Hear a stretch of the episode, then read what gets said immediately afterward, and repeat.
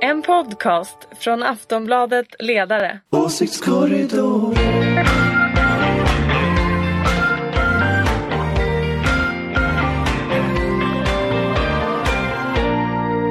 Jaha, då är ni eh, välkomna till eh, Åsiktskorridoren, Aftonbladets ledares podd. Jag heter Daniel Svedin och jag vikarierar för eh, Fredrik Virtanen som är och blir fotograferad. Eh, Men jag ska ändå vara på din sida Ulrika Schenström. Och äntligen någon på ledarsidan som är det. Jag har ju ändå hängt upp med det här med på Fredrik, liksom att han är på min sida ibland. Då och då händer det ju faktiskt. Och Nu blir han med, fotograferad. ja, Det är det är något stort eller? det är något stort. Mycket stort Vi vill se vara. bilder sen. Det kommer vi få se. Jag undrar vad det är dock. Med mig och dig har jag också Anders Lindberg och Ingvar Persson, kollegor till Ja. mig. Jobbar på ledarsidan. I vanliga fall, men nu är vi motståndare. Ja, det kan man säga. Jag ska moderera samtalet bara så. Det kommer gå bra. Igår kom vårbudgeten. Märkte ni det? Nej. Det gick bra. Det gick bra. Det går bra för Sverige. Tillväxten är den sjätte starkaste i världen. Klart bäst i Norden. Arbetslösheten sjunker. Långtidsarbetslösheten är nu lägst i Europa. Nettoexporten exporten ökar. Näringslivets investeringar ökar. Det finns rekordmånga lediga jobb. Är ni glada? Går det bra för Det Sverige? var just den här retoriken som gjorde att alla kallade oss igår för Nordkorea vill jag minnas. Men det är ju sant. Hur känns det? Går det bra för Sverige? Det går väl ganska bra för delar av Sverige. Det, så, är, så är det naturligtvis. Alltså, ekonomiskt går det, går det ganska bra. Det går inte lika bra för alla delar av näringslivet. Till exempel eh, delar av industrin, stålindustrin, gruvorna och sådär har, har jättetufft. Men, men det är klart att ekonomin går bra. Men det är ju alltid ett jätteproblem för politiker som tror att goda ekonomiska siffror betyder att folk borde vara glada. En som inte är glad ju. är ju Stefan Löfven. Om ni såg. Han är intervjuad i eh, Financial Times i veckan och sa att det är surrealistiskt att det inte går bättre för hans regering när det går så bra för Sverige. Men för att återgå bara Mm. till liksom budgeten och så. Jag menar det är klart att en finansminister har ju sett andra på mycket nära håll. Är ju alltid benägna att tycka att det går bra för Sverige för att det är en stark ekonomi. Sen får man ju titta på siffrorna och det är klart att 16 har ju god ekonomi. Eh, däremot om man tittar på SKLs siffror och, och SCB siffror och så vidare så är det klart att det ser sämre ut framöver. Men, men där har man ju då å, å andra sidan levererat fler miljarder till kommunerna och så. Det som man skulle kunna kritisera den här för det är ju att man antar att arbetslösheten ska gå upp. Eh, och jag tycker inte att man gör ett ordentligt reform. Eh, det tycker jag för sig inte att något annat parti heller kanske gör om jag ska vara riktigt ärlig. Några riktiga, riktiga reformpaket i form av att få nyanlända i arbete, att få andra tillbaka i arbete och framför allt vad händer med bostadspolitiken? Kan ju inte hålla på med fler samtal på den där fronten längre. Nej. Alltså, alltså grejen är, det, det, det som är bra, jag tycker det är två saker som är väldigt bra med den här budgeten. Som, som, eh, det ena är de här 10 miljarderna som går till kommuner och landsting. Alltså, och där handlar det ju om, om att det kom 163 000 människor förra året till Sverige. Eh, kommunerna fick bara tillfälliga pengar för att hantera detta. Och nu får man då permanenta pengar. Och jag tror ju att, att även i höst så kommer man behöva komma tillbaka med att, att man behöver liksom skala upp kostymen. Att, att den, den kostym som är Sverige är för liten för den befolkning vi har. Och det tycker jag är väldigt bra. Och det är också liksom lite ideologi i det där därför att då använder en S- S-regering använder ju liksom välfärdsstaten som ett sätt att lösa flyktingkrisen och det tycker jag är positivt. Sen tycker jag att det är intressant det här med, med liksom, om man ska titta framåt. Att nu börjar vi få lite höger-vänster-konflikt. Därför att när borgerligheten ska gå ut och svara på detta då så säger man då att ah, men det finns ingen finansiering, det är liksom fel eh, allting i största allmänhet. Men borgerligheten kommer ju om två veckor behöva svara. Vad är deras finansiering? Vad vill de göra för något? Och då tror jag att den här budgetdebatten faktiskt för första gången sedan valet kan bli riktigt intressant. Med sossar som satsar på välfärd, borgare som vill sänka skatten. Och det är liksom, vi är tillbaka i liksom lite mera kända hjulspår. Framförallt- de ja, det kan det ju bli. Men, men jag är nog ganska sådär orolig för att man kan säga att det är en bra ekonomi nu men vi vet att, att arbetslösheten kommer att gå upp och det går ju inte att göra reformer då. Oavsett om man är opposition, alltså då förslag på reformer eller om man är regering och försöker snickra då reformer utan de måste ju tillsättas här och nu. Därför att problemen kommer ju ligga 17, 18, 19, 20 in där. Och det tar lång tid att se effekterna ifall reformen fungerar eller inte. Och jag tror det är jätte, jätteviktigt och borde kanske egentligen ha gjorts i förrgår. Ja, men, Eh, och och jag, jag kan till och med erkänna att det borde till och med ha gjorts kanske under regeringen Reinfeldt 2. Så, att, så att det behöver vi inte hålla på liksom och bråka och bolla om här utan jag tror att det är jätte, jätteviktigt att komma ihåg att Sverige är långt efter i integrationsinsatser där man bara har liksom pratat migration under den senaste tiden men problemen kommer ju att komma när det framkommer att människor inte kommer i arbete. Och jag som är för att så många som möjligt ska kunna komma hit men då måste man ju också vara lite sådär tänkande. Liksom, ska vi ha många som kommer hit då måste vi ju också få dem att komma i arbete och, och eh, få en plats i ett nytt samhälle. För det är ju det som bidrar till vår ekonomi som kan bidra till välfärden. Och då behöver man någonstans att bo och då behöver barnen ha någonstans att gå i skolan och allt det där. Och, och, och där är det ju, jag menar, många, bland annat Aftonbladets ledarsida har ju, har ju rätt länge sagt att, att det som behövs för att få fart på svensk ekonomi skulle vara ordentliga välfärdssatsningar eh, som också får kosta då. Nu, har ju det, nu är det delvis den politiken som Magdalena Andersson har blivit tvingad att föra av så att säga, yttre omständigheter. Så de här positiva siffrorna de är ett väldigt bra argument för att göra det man absolut inte ville göra för ungefär ett år sedan. Sen är ju också, ska man vara ärlig och säga, tillväxten ökar är också en konsekvens av flyktingpolitiken. Så att, så att det faktum att Sverige tagit emot många flyktingar det är också något som har gjort att ekonomin har kommit igång. Så att, så att, och det tycker jag kan vara intressant i den här diskussionen nu. Alltså förra året hade Sverige 4% tillväxt, det är enormt högt. Och det sammanfaller med att vi tar emot en väldigt stor mängd flyktingar. Så att svensk ekonomi går bra och går som tåget delvis på grund av detta. Och det tycker jag är en intressant spaning som aldrig kommer fram i debatten nu när alla på, påpekar att det bara är problem med det. Så att i princip så skulle man kunna säga att Sverige har ju om man tittar på den här ekonomin råd att ta emot fler flyktingar. Och det är ju något positivt. Men om vi återknyter då till, eh, som jag var inne på, Stefan Löfven som framträdde i Financial Times. Eh, kurvorna pekar uppåt för Sverige.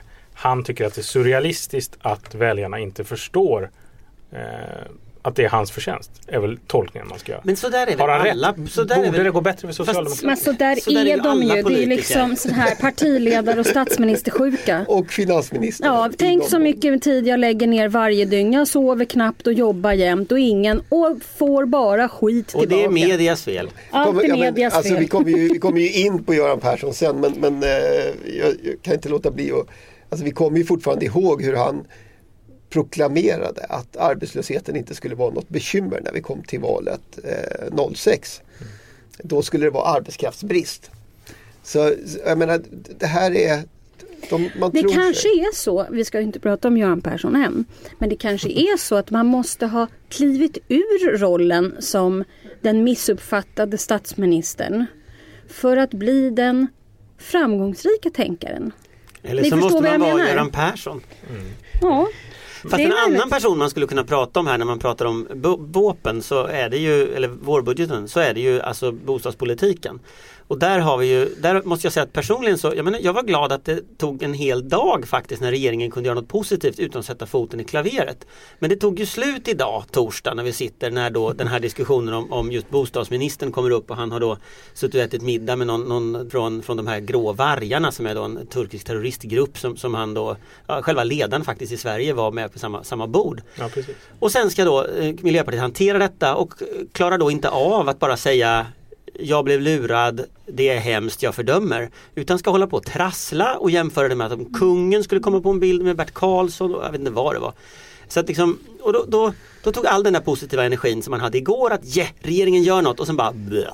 Så tog det en dag. Så att antingen får man vara glad att de klarar en hel dag med positiv liksom, media och att allt gick bra eller så får man vara ledsen för att de bara klarade en dag. Och jag vet inte riktigt vilken fas jag är i det där faktiskt.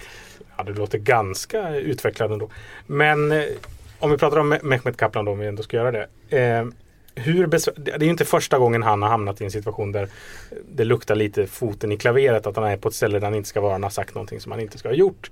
Eh, hur besvärande är det för regeringen Löfven tror ni att eh, man har en bostadsminister som, han har ju ändå ett av de viktigaste uppdragen i den här regeringen. Att han egentligen bara är med i tidningarna när det går lite dåligt eller det finns något skumt eh, någon, kring honom. Men i ärlighetens namn så liksom bostadspolitiken om den ska finansieras med bostadssubventioner eller vad man ska ha nu så får man väl ändå säga att det är till syvende och sist i Finansdepartementet som bestämmer. Så jag är inte så orolig för bostadspolitiken, mer orolig för att inte finansen är tillräckligt insatt i och in, inne i, i bostadspolitiken. Historisk satsning Men, på men byggande. om man får fråga Ulrika då. Ulrika har ju varit en perfekt, hon har ju krishanterat för, för regeringen Reinfeldt som ju också hade en del kriser. Så, hur skulle du hanterat om liksom din, din, din minister, eh, jag vill inte säga något namn, att Expressen ringer dig och säger så här, hej vi har en bild här på, på din minister till, som äter middag med en terroristledare. Eh, vad hade du, alltså, hur, hur Jag har, hade du gjort? in, jag har tänkt mig in i situationen och den är ju faktiskt en dimension värre än det brukar vara. Det här är inte en obetald faktura eller någonting sånt där utan här pratar vi ju liksom en terroristledare. Jag, jag vet faktiskt inte vad jag skulle göra därför att ehm, Nej jag vet inte. Alltså, Jag ska vara helt ärlig och säga att jag vet faktiskt inte för jag tycker att det är en dimension högre liksom på något sätt. Det vet de ju uppenbarligen inte på regeringskansliet heller. Nej, Alltså vad de Det har nog aldrig hänt liksom att, och framförallt i en tid då, då alla pratar terrorism. Men, men jag, alltså jag tycker ändå, ja, förlåt om jag liksom byter spår tillbaka Mm. igen. Va? Men så alldeles obetydlig för bostadspolitiken är väl ändå inte bostadsministern. Alltså det, det är ju så uppenbart. Naturligtvis inte, jag är bara lite skadad. Ja, ja. Nej, för, för det är klart att det behövs pengar men det är så Alltså det vi ser nu och jag tycker man liksom möter nya idag och det där kan, det är ju ett särskilt kapitel men idag torsdagen så var det ju nyheter om Falsterbo där, där man krockade med Länsstyrelsen. Där man ville bygga och det kanske man inte ska göra längst ute som håller på att sjunka men ändå. Alltså det är massa regler, det är massa saker och här har vi då haft två kristdemokrater och nu Mehmet Kaplan som, som liksom ansvariga ministrar och resultatet har blivit Ja. lite, alltså och det, är- kanske ska till någon annan som håller i bostadsfrågan med tanke på snabbspår som kanske behövs i vissa kommuner få till stånd de här byggnationerna överhuvudtaget så att folk har någonstans att bo som kommer hit. Och då har vi också frågor kring liksom det explo- exploateringsnämnder och bygg, byggnadsnämnder och du har frågan kring liksom strandskyddets icke-varande eller varande. Vilket ju är ett problem mellan sossarna och moderaterna om man ska vara ärlig. Alltså, Ja, det sitter, dra, dras ju långbänk och det är säkert väldigt svårt om det är SOM som inte kan komma överens om vissa typer av detaljer här och så vara en tredje part. Och det Eller också kanske just det som är bra Och det egentligen. är fåglar och fladdermöss och, och, och fjärilar Ja. och, och gud vet vad liksom. Överallt. Eh, bullerskydd och, Och ja, vargar. ja, det också. Nej, men det, jag, tror, jag tror faktiskt att det är det här Daniel liksom antyder att det är ett stort problem för regeringen att ha en, en minister på en så eh, utsatt post som, som har fullt upp med att göra allt annat än att uträtta det han ska. När vi ändå pratar om eh, terrorbrott och liknande. En eh, 23-åring från Malmö sitter häktad i Belgien misstänkt för terrorbrott. Han ska vara delaktig i eh, terrordåden i Bryssel den 22 mars.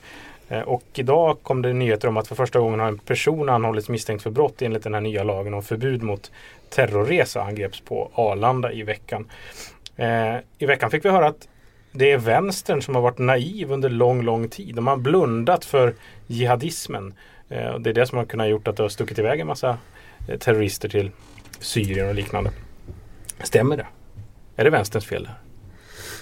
Alltså jag, jag har ju en invändning mot det där eh, som ju är att den förra regeringen ju visste om de här problemen och sen inte gjorde någonting egentligen överhuvudtaget. Man visste i princip om det här kan man säga runt 2009-2010 och sen så eh, Mona Sahlin tillsattes ju som samordnare mot våldsbejakande terrorism 2014, alltså tre månader innan valet.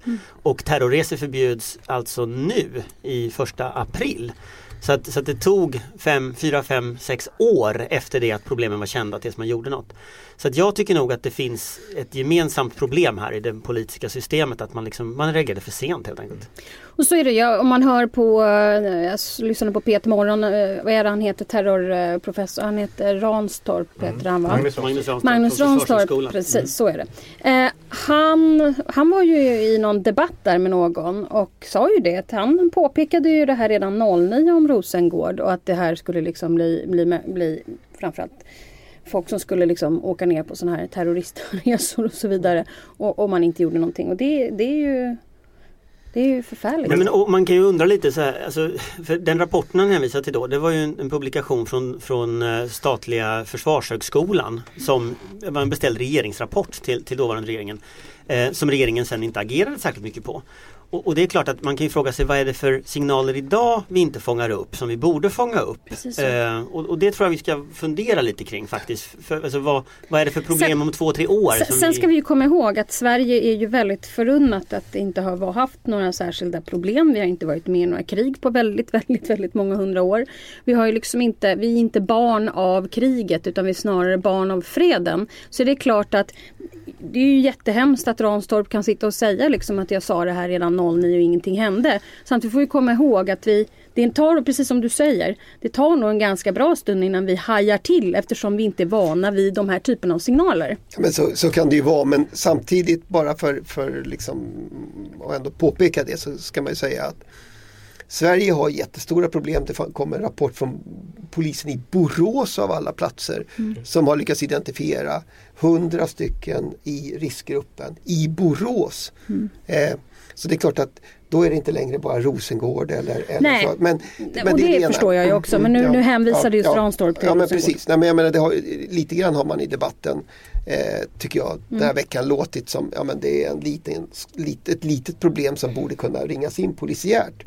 Och det är ju jättesvårt därför att eh, ja, men även om Sverige tillhör de länder som, som faktiskt per capita har exporterat flest terrorister. För det är det som är dilemmat här. Det är inte bara det att det kommer hit, kommer tillbaka människor som är ett säkerhetshot. Det är faktiskt så att vi exporterar terrorister. Eh, så är det också så att Belgien och Frankrike alltså, eh, har andra länder har problem med unga människor som, som liksom fångas av den här eh, oerhört obehagliga, förfärliga våldsideologin och, och sekt eh, arrangemanget. Det är liksom ett, ett problem. Men kan det inte en skillnad ha varit också? För 2009 och tidigare så var det väl ofta man pratade om att folk åkte till Somalia och Al-Shabaab. De kom väl i regel inte hem. Eh, och kunde vara ett hot man, man. Fast vet, jag, jag tror inte det. För jag, jag har suttit och gått igenom faktiskt de här tillbaka i tiden nu, liksom vad som rapporterades. Och dels så hade du ett antal rapporter som kom då, ett antal diskussioner som var. Eh, och också i media, det här diskuterades ganska mycket i media. Eh, och både i tv och i tidningar. Sen hade du en självmordsbombare för fem år sedan i Stockholm, eller drygt fem år sedan i Stockholm. Eh, som, som sprängde sig själv men som misslyckades med att döda någon annan. Eh, så att, så att liksom, det, det, här fanns som, som en bakgrund när regeringen inte agerade. Och jag tror att det här har många skäl och ett av de skälen det tror jag är att det tar ganska lång tid att ställa om för nya hot. Och det där ligger lite i mänskliga naturen. Att, att även om vi har haft ett självmords, en självmordsattack i Sverige, även om alla de här rapporterna har kommit, så tror vi på något sätt inte att det kan hända här. Och så gör vi ingenting förrän det har liksom spårat ur. Och nu då 300 personer har åkt iväg. Ja, då är det ju så dags att kriminalisera det. Mm. Eh, och nu håller ju Islamiska staten på att förlora dessutom. Så att de kanske inte ens kommer att kunna rekrytera så många mera då. Så att jag tycker man ska verkligen fundera på det. Vad är det för hot nu som vi behöver fundera på som kommer att hända kanske om ett par år? Och ja, att liksom eller bli inte bättre. bara ett par år, kanske liksom Imorgon. väldigt mycket ja, imorgon. Ja, men att bli bättre på att liksom hantera de här sakerna. Men det är ju, och det är väl det man ju kan känna, alltså när man liksom tittar på den, den politiska debatten, det är väl att det här är ett ämne som sällsynt illa lämpar sig för att och liksom peka finger. Mm. Eh, ja. Slutför gärna. Ja, nej, men i, i politiken. Det, för det, och det är ju ett drag som, som då dök upp inte minst efter att den här eh, svensken hade gripits i samband mm. med i, i Belgien. Liksom. Ja, men det, var, det är ni som har gjort fel och, det, och varför. Och, och det där verkar ju som en oerhört dålig, jag tror ingen egentligen har en enkel och rak lösning. Nej. Malmö finns ju med där. Mona Sahlin som ju är regeringens samordnare i kampen mot extremism. Hon kritiserar ju nu Malmö för att de inte har tagit fram handlingsplaner och liknande som kommer från hennes eh, på, på, beställning så att säga. Eh, och att de också blundar för hotet från jihadismen. vad, vad tänker ni om det? Finns det någon bäring i det hon säger mot Malmö? Är det Malmös fel, inte vänstern så att säga? Ja, men nu blev det ju väl Malmö på grund av att den här 23-åriga killen just kommer från Malmö. Ja. Jag tror inte hon pekar ut bara Malmö utan hon pekar väl ut de kommuner som inte har gjort mm. hemläxan. Att, att hålla koll på dem och, och, och så vidare. Jag uppfattar att Malmö ändå har ett ganska väl utvecklat förebyggande arbete. Och jag, jag har varit där och också tittat lite på, på hur man jobbar kring liksom överhuvudtaget både inkludering och, och att man tittar på, på kanske mera sådana extrema grupper och sådär. De som brukar pekas ut som misslyckade är ju Göteborg. Eh, delvis Örebro. Eh, så att jag, jag, vet inte riktigt, jag tror precis som Ulrika säger, det här beror ju på att den här 23-åringen kom därifrån. Jag tror ju att nästa 23-åring kan lika väl vara uppväxt i någon Stockholmsförort eller kan vara uppväxt i Göteborg eller så. Så att, så att kärnan är ju liksom att samla goda idéer från alla olika delar nu. Dessutom, nu har ju Malmö anpassat sig efter Mona Sahlins plan. Dessutom. Men sen ska, man sen ska man säga det. Hur många fina planer som än hade, hade godkänts av Malmös kommunfullmäktige eller av Göteborgs eller av Örebros eller, eller vad det nu är för någonting. Så finns det ju inga garantier mot eh, att, att sånt här skulle kunna hända. Nej, alltså det är den stora erfarenheten från andra länder. Alltså bland, bland de mest avancerade arbetena överhuvudtaget har Frankrike Eh, det är också där mycket av det som har hänt faktiskt har hänt. Mm. De har en av de bästa säkerhetstjänsterna i världen. De har ett jätteomfattande förebyggande arbete och så vidare.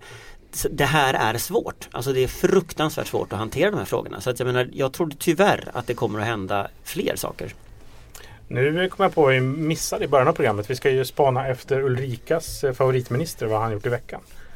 Hulta Bulta. Försvarsministern.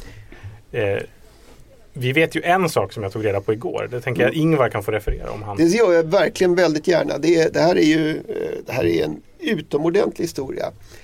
Peter Hultqvist har räddat en katt. Nej! Eller egentligen Eller vad bra menar jag. Ja, eh, egentligen är det en hemlös katt. Eh, egentligen är det Peter Hultqvists sambo. Mm. Eh, hustru. Till och med det. Till och med det. Peter Hultqvists hustru som är engagerad i, i att rädda katter. Och så hemma hos försvarsministern har en övergiven katt tillbringat eh, någon vecka eller ja. två till och med tills den blev igenkänd i lokalpressen och kunde återvända hem. Så eh, försvarsministern har försvarat katter. Mm. En annan sak som har hänt är att en Edvard Tovi, eller Tovi, mm. eller jag vet inte hur han eh, uttalar sitt efternamn, jag ber om ursäkt för det Edvard, eh, har hittat bilder ja på uh, Hulta Bulta när Jaså. han spelar teater. Titta. Men detta måste ju läggas ut Ja det ligger på Twitter så du. Ja men jag tänkte på vi har Titta! Får, får vi lägga ut det? Oh, herregud. Får vi lägga ut det här på hemsidan? Ja det måste vi ju göra. eller hur? Vi, vi länkar det är ju fantastiska bilder. Kolla vilken hatt! Berätta vad vi ser på bilden. En kung, kung Hultqvist med liksom eh, mantel och hela alltihopa. Och sen är det en bild lite Samma. längre från, eh, på, från själva, han har på sig samma saker men det är bara lite längre ifrån så man ser hela ensemblen. Liksom, Skulle gissa att de där bilderna är tagna på Gammelgården i Borlänge. Det Men det fick vi för fem dagar, för, för ja. fem dagar sedan och vi tackar så hemskt mycket ja. återigen. Jag måste erkänna att det ser nästan ut som det är något manus från roliga timmen. som, uh... jag, jag, tror faktiskt att, när jag läste på om det där, att det är en försvenskning av Robin Hood-myten på något sätt. Jag gissar att han inte är Robin Hood nej, om han, han har liksom Och inte sheriffen i Nottingham nej, heller kanske. Han verkar vara, han vad heter han, prins John? Ja, eller om han ja, det är lite prins John. Hemkommande prins John. Annars vad har han gjort i veckan då? Har ni koll? Nej, vi tänkte att det här är din stående. Nej men det är inte min. Men nu har vi, brukar... här, nu Nej, har men... vi katten och vi har kung, kungadräkten. Ja, vi tycker det räcker kanske vidare, för idag. Vi går vidare. En, en annan rolig sak som en minister har gjort är ju uh, Sven-Erik Bucht. Han ska på uh, speed dating. Va? Ja, säger inget mer om det. Nu ska vi prata om uh, en annan socialdemokrat av manskön. Jag har redan flaggat för det lite grann. Jag ska läsa innantill. När det gnisslar i avtalsrörelsen och systemkollapsen mullrar genom bloggosfären då sluter vi våra ögon och mumlar med blossande kinder Regera mig. Så skrev eh, journalisten Aron Lund i en kulturtext i Expressen. Han menar i de här tiderna av oro då längtar alla svenskar, oavsett vad de röstar på, oavsett vem de sympatiserar med, efter en självgod, lömsk, beslutsför gråsosse som andas genom näsan och leder landet. Ja, det är Göran Persson vi pratar om. Eh, stämmer det? Vill, vill ni bli regerade av Göran Persson? Eller så här, varför vill ni bli regerade av Göran Persson? Jag vet inte om jag vill bli regerad av Göran Persson men jag kan säga en sak. Mm. Jag tycker att han är väldigt rolig. Och jag vet att jag är säkert, jag kanske borde gå i terapi för att jag tycker det här. Mm. Säkert många som blir väldigt arga nu. Men jag tycker att han är väldigt rolig. Om ni bara tittar på den här du vet, ordförande Persson-serien som jag brukar sysselsätta mig och titta på ibland när jag tycker att livet är tråkigt. Bara den här glittrande blicken när han får så elakt säga sådana här saker som Ja, men vad hade du tänkt att ge för uppdrag till Carl Bildt? Mm, ja, jag har erbjudit honom Luftfartsverket. Och den glittrande blicken som man ser då kan få mig att bryta ihop. För att han vet hur elak han är när han säger det där. Precis. Och han vet också att det är så roligt. Så att jag, jag, har, och jag tror också att den här gången, jag blev intervjuad av DN eh, lördagsbilaga eh, för något år sedan. Och där sa jag att jag tyckte att det, den här his, nyheten om att eh, Margot Wallström inte skulle bli utrikesminister utan Göran Persson. Det är ju hans humor. Du vet att han själv läcker till Ekot att han ska bli utrikesminister bara för att reta Margot Wallström lite. Det är liksom min... Tror du? hu- ja, ja, absolut. Jag tycker det är så roligt. Eh, och, ja, jag tycker han är rolig och sen tycker jag också att han säger någonting som jag har tjatat om i den här, i den här podden så länge, nämligen att det spelar ingen roll om vi liksom ger lite hit och lite dit och tar en liten satsning där. Det är riktiga reformer. Och funkar inte de, då går man tillbaka och säger att det funkar inte så gör vi nya reformer och då, och då kan det här samhället också fortsätta vara väldigt framgångsrikt. Men varför, varför är det... Sen kanske inte han och jag har exakt samma åsikter i vad för reformer som ska göras. Men vi vet att det är samma områden i alla fall. Men, men om vi stannar vid hans rolighet på något sätt. För det finns ju någonting i det här som Aron Lund skriver att liksom Persson-nostalgin eller att vi hela tiden kommer tillbaks till Göran Persson. Det är som ett eh, öm, något som ömmar. Vi kan liksom inte lämna, oss, lämna det bakom oss. V- vad är det han har tror ni? Men, men alltså det finns ju någonting som är, är, är lite knepigt i det här och det, det är ju att av någon anledning så är ju socialdemokratiska, kanske också borgerliga, men, ja, ja, men framförallt socialdemokratiska ledare alltid bäst i efterhand. Eh, alltså, Kanske som det jag sa förut att Ja. det är så jobbigt att regera Ja, så nej, helt men- plötsligt nej, så. men, eh, och, visst, men alltså socialdemokratin är ju en av naturen eh, nostalgisk rörelse. Man satte ju liksom igång med att skriva sin historia nästan innan den hade hänt. Eh, och, och sen har man sysslat med det i drygt hundra år. Så, så där har ju alltid hjälte, hjältedyrkan utav de tidigare ledarna funnits där. Eh, jag, menar, jag kommer ihåg hur jag som ung SSU-are eh, såg Tage Erlander på Bommersvik sitta under, under Amelintavlan och äta tillsammans med Aina och, och liksom närmast eh, sådär lite Du blev psykotisk. Ja, lite lätt. Och kanske har det inte släppt. Vad, vad vet jag? Nej, men, och, men det är också så att, att borgerligheten i Sverige är, älskar före detta, alltså före detta, alltså gamla socialdemokrater. Mm. Eh, per Albin Hansson kan plötsligt bli liksom eh, förebild och hur var det Fredrik Reinfeldt? eh, Han var väl Erlander Han var väl inne på och försökte vara Erlander liksom. Alltså på något sätt, de som har varit och som har slutat, de kan man leva med. De som är just nu tycker man förfärligt illa om eh, och kanske på goda grunder. Så Men det finns varför, något i varför det. funkar inte samma åt andra hållet liksom, funderar jag på. Alltså Torbjörn Fälldin har ju aldrig blivit någon stor hjälte i liksom, socialdemokratin även om han har avgått väldigt länge sedan. Ja, men lite grann är det väl så när, när Centerpartiet eh, höll på att hatta och gå runt med kärnkraften. Då minns jag att vi var mycket noga med att berätta att det här hade aldrig Torbjörn Fälldin gjort. Det var en riktig socialdemokrat. Och lite, Centerpartist. Eh, Centerpartist. Det kanske är- jag kommer inte ihåg. Freudian. Ja, Så- det tror Freuden slipper. Och lite, lite grann är det väl också så med, med Fredrik Reinfeldt. Inte hos alla förstås, men att man ändå sådär Ja, han gjorde ju massa dåliga saker med a-kassan och sådär. Men han var ju åtminstone inte så här elak eh, mot flyktingar som Anna Kinberg Batra. Den liksom idén Ja. eh, dyker ju upp. Men sen måste man också titta så här. Göran var väldigt populär när det var det här tiderna kring Dansa med Doris, eh, 01 och sådär. Och, och han har ju också kanske sagt väldigt många sanningar som man på den tiden inte förstod. Men som sen har slagit in. En visionär. Nej men social turism, då fick han otroligt mycket skit och vad hände? Ja, det- just det har väl inte Men riktigt social hänt. terrorism, t- Och nu är du inte- inne på terrorismen igen. Nej men ni förstår lite grann vad jag menar. Han är ändå en sån där, han försöker se in i framtiden. Sen tror jag han är en person också som kan både se så och detaljer. Ja. Och det är inte så Och många hon säger, människor. när Ulrika då säger så bara för radio så gör hon liksom en parabel med armen väldigt eh, dramatiskt här. Ja. Nej, men det, är ju, alltså det är ju klart att, att eh, alltså det finns ju också någonting i den här någonting väldigt dubbelt eh, i, i den här vad ska jag säga, socialdemokratiska pampkaraktären. Det är ju det är ju som en övergångsform mellan ett auktoritärt samhälle och ett demokratiskt som, som Göran Persson ibland tror jag om jag ska vara ärlig nästan apropå bilden av Hultqvist och teater, alltså nästan teatraliskt framställda. Ja, men jag tror nästan att han gör det med flit. Ja, ja. Och tycker att det är oerhört fnissigt. Ja, Jag är helt övertygad om det. jo men visst. Att han skådespelar lite grann. Ja, absolut. Fast till slut om man, om man spelar en roll tillräckligt länge Nej, så... så funkar och, och han var ju väldigt trött där 06 Ja. när han började prata med statyerna och sånt där. Och när han fick frågor om opinionssiffror så sa han att han pratade med vanligt folk på Drottninggatan och sånt där. Mm. Det var ju inte riktigt i takt med tiden sådär. Men, Så men, han så- pratar med vanligt folk verkligen. Ja, han sa det. Jag jag ihåg. träffar ibland folk på Drottninggatan. Och då känner man sådär, okej.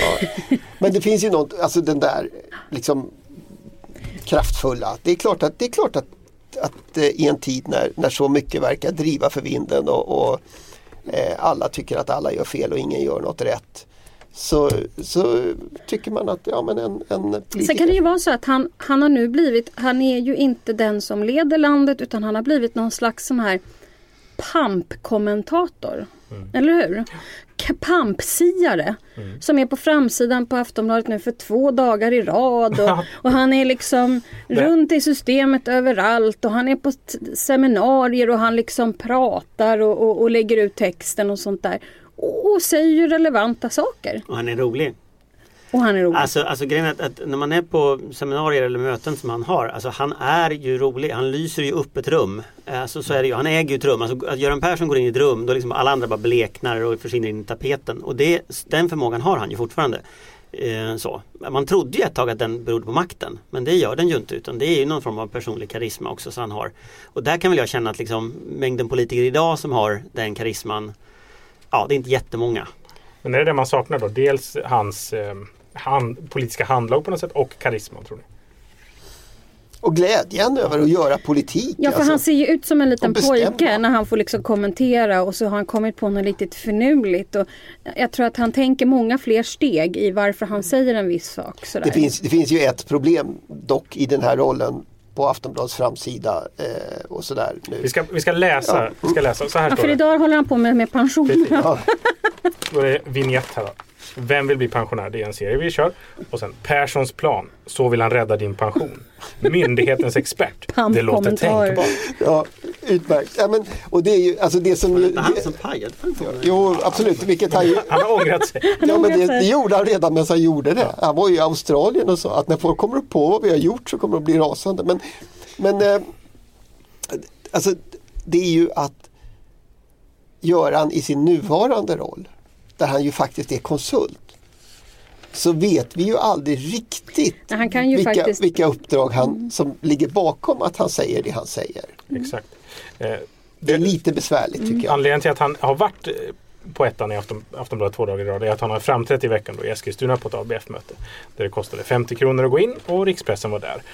Eh, och precis som Ulrika varit inne på så hade han med sig ett litet åtgärdsprogram. Han tyckte det var dags nu att starta drömmarna och våga tala om de stora politiska frågorna. Och det tycker han då är landsbygdens utveckling, pensionssystemet, kommunalskattesystemet. Det här låter ju ungefär som Ulrika Schenström i podden. Det det. Ja, fast vi kanske inte har samma svar på Nej, nej, åtgärderna. men ni Men, har eh, ja, delar Det är en tidsfråga. ja, det är en tidsfråga. Tills jag, Göran och jag bildar ett parti. Det, vore, det skulle jag rösta på. Men kommer Socialdemokraterna lyssna på eh, arbetarrörelsens Bettman här som ska ha, har en plan att rädda pension? Nej. Nej. Pensionerna är det som är nästan mest svårhanterligt av alla frågor. Eh, därför att petar du i något litet hörn och sen har du så lång tid på dig för det där lilla hörnet att påverkas så får du enorma effekter och det är ingen som vill ha några enorma effekter utan grunden är ju den någonstans att man vill inte betala mer av nuvarande avsättningar eh, till pensionen. Därför att det skulle bli för dyrt. Så att du har den här pensionsgruppen, alla gömmer sig bakom den och jag tror att alla kommer att fortsätta gömma sig bakom den. Och nu är Miljöpartiet med i den också så nu har, liksom, nu har du på sätt du har, du har liksom låst hela det politiska systemet så att du inte kan agera. Vi vill ha Göran Persson med inga eh, enorma effekter. Ungefär så kan man. Alltså grejen är att pensionssystemet har ju det problemet att folk får för lite pension. Och det är naturligtvis ett stort problem. Men att åtgärda det kostar så pass mycket pengar så att när det väl kommer liksom att ta fram plånboken så tror jag inget parti kommer göra det. Det som slår mig också när det gäller Göran och det här som händer just nu att han syns överallt och, och han kommenterar överallt och sådär. Det kan ju vara att han känner någon slags frustration över liksom socialdemokratin. Att han försöker helt enkelt hjälpa till lite grann. Alla människor har lite olika sätt att göra det på. Lite Är det olika. därför Men- Carl Bildt också går in och hjälper till när den här skattehärvan kommer upp? Då går han in och hjälper till och säger att liksom det där... Och kanske, kanske han känner Lite frustration frustration. Varför där. säger ni inte så här? Ja, Men det kanske är så de håller på va? De åker runt. Alltså, det, det, men det, på gubbhylla Nej kallar men man det gubbhyllan och, och Karl är lite mer sådär tekniskt liksom eh, så. Och, och Göran åker runt på Mikael ABF. Odenberg också. Han, han, han är med och, liksom och berättar ibland hur det ska vara. Det tycker jag är roligt. Han har också Ja, en sån där ord och- känsla att känna sig behövd. Ja, Det finns ju de här karaktärerna i, i The Muppet Show. De här eh, Ja, herrarna de här arga på, Ja, på hyllan. ja, jag kommer alltså, inte ihåg vad de heter nu men nej. det. Mm, mm, mm. Men lite så kan man tänka ibland. Eh, med det sagt så tänker jag att vi får avsluta nu för nu har vi suttit här och gaggat länge nog. Eh, vi är tillbaka nästa vecka och då eh, hoppas vi att du är Fredrik Virtanen som programledare. Eh, Men du var bra idag. ja, tack, tack, tack, tack. höll med Ulrika lite för mycket faktiskt. Ja, jag kände det själv. Eh, tack Ingvar Persson, tack Anders Lindberg, tack eh, Ulrika Schenström. Tack tack, Tack så trevlig mycket. helg. Trevlig Ja. helg. Åsiktskorridor